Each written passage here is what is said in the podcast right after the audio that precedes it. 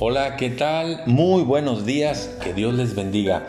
Estamos meditando en el segundo libro de Samuel, ya estamos en el capítulo número 20. De una manera incomprensible, David vuelve a sufrir una sublevación. Primero fue Absalón, ahora fue uno de los suyos llamado Seba. Dice el primer versículo de este capítulo, aconteció que se hallaba allí un hombre perverso que se llamaba Seba, hijo de Bicri, hombre que era de la tribu de Benjamín, el cual tocó la trompeta, es decir, llamó la atención a todos, y luego dijo, no tenemos nosotros parte en David, ni heredad con el hijo de Isaí. Es decir, no tenemos nada que hacer con el rey David. Y les dice, vayámonos cada uno a nuestra tienda. Y dice el versículo 2, así todos los hombres de Israel abandonaron a David, siguiendo a Seba, hijo de Bicri. Alguien dijo que lo que mal comienza, mal acaba. Y si ustedes leen el final de este capítulo número 20, bueno, no el final, el versículo 22, la parte final más bien, eh, este hombre Seba terminó decapitado. Si usted cree que está aquí para cumplir sus propios propósitos y sus propias, sus propias metas, está equivocado. Estamos aquí para cumplir con los propósitos y las metas de Dios.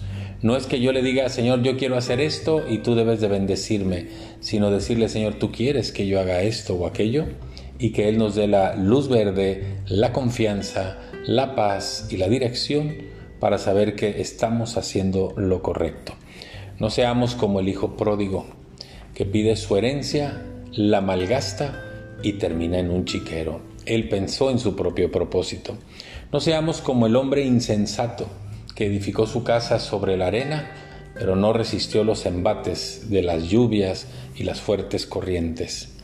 No seamos como Judas, que por enriquecerse traiciona la lealtad hacia Jesús y entonces termina suicidándose. Pues así le pasó a Sebas. Pensó que él podía hacer lo que él quisiera sin consultar a Dios, se sublevó ante el rey David y entonces terminó decapitado.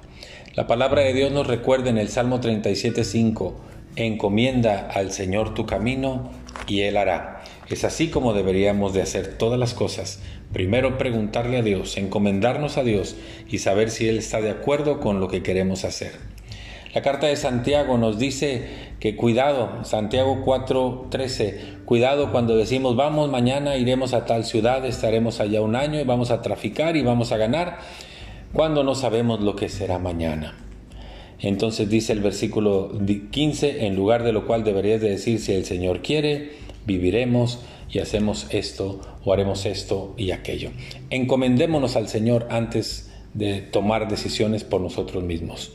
Muchas gracias, que Dios les bendiga, hasta pronto.